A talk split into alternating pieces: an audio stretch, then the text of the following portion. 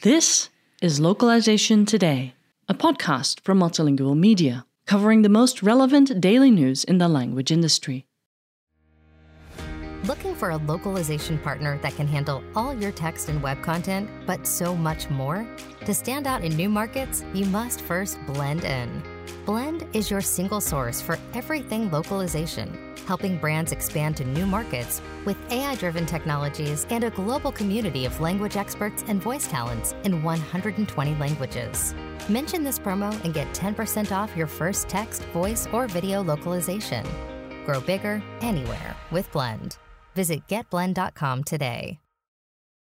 Earlier this month, hospitality and homestay company Airbnb rolled out the expansion of its translation engine to support the platform's reviews feature. It's the latest expansion in the ambitious translation project, announced last year, that aids communication between guests and hosts across more than 60 languages.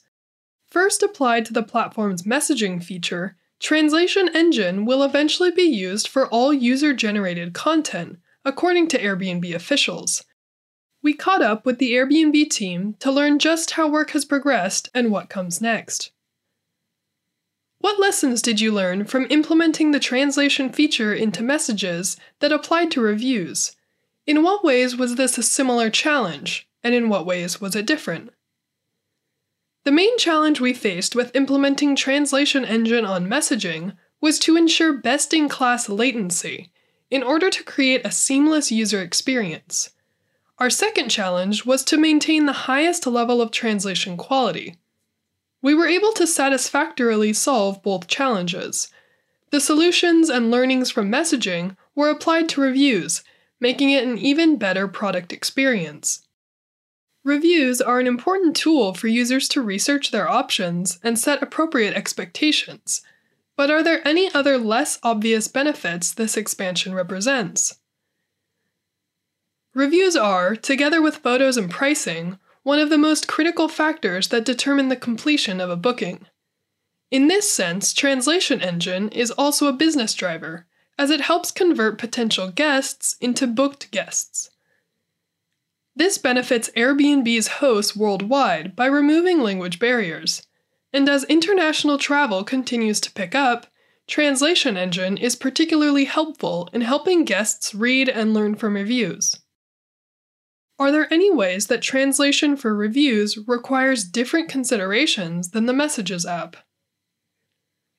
The main challenge with applying Translation Engine to reviews was the amount of content that needed to be translated.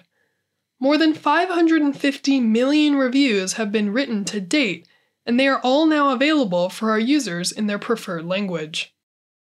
With this achievement accomplished, what features are next for the translation engine?